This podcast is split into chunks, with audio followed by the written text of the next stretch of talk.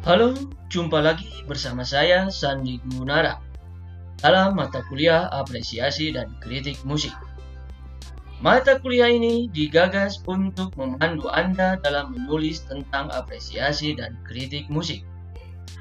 Selain itu, mata kuliah ini didesain juga untuk memperkenalkan kepada mahasiswa elemen-elemen musik dan musik-musik yang berkembang di masyarakat.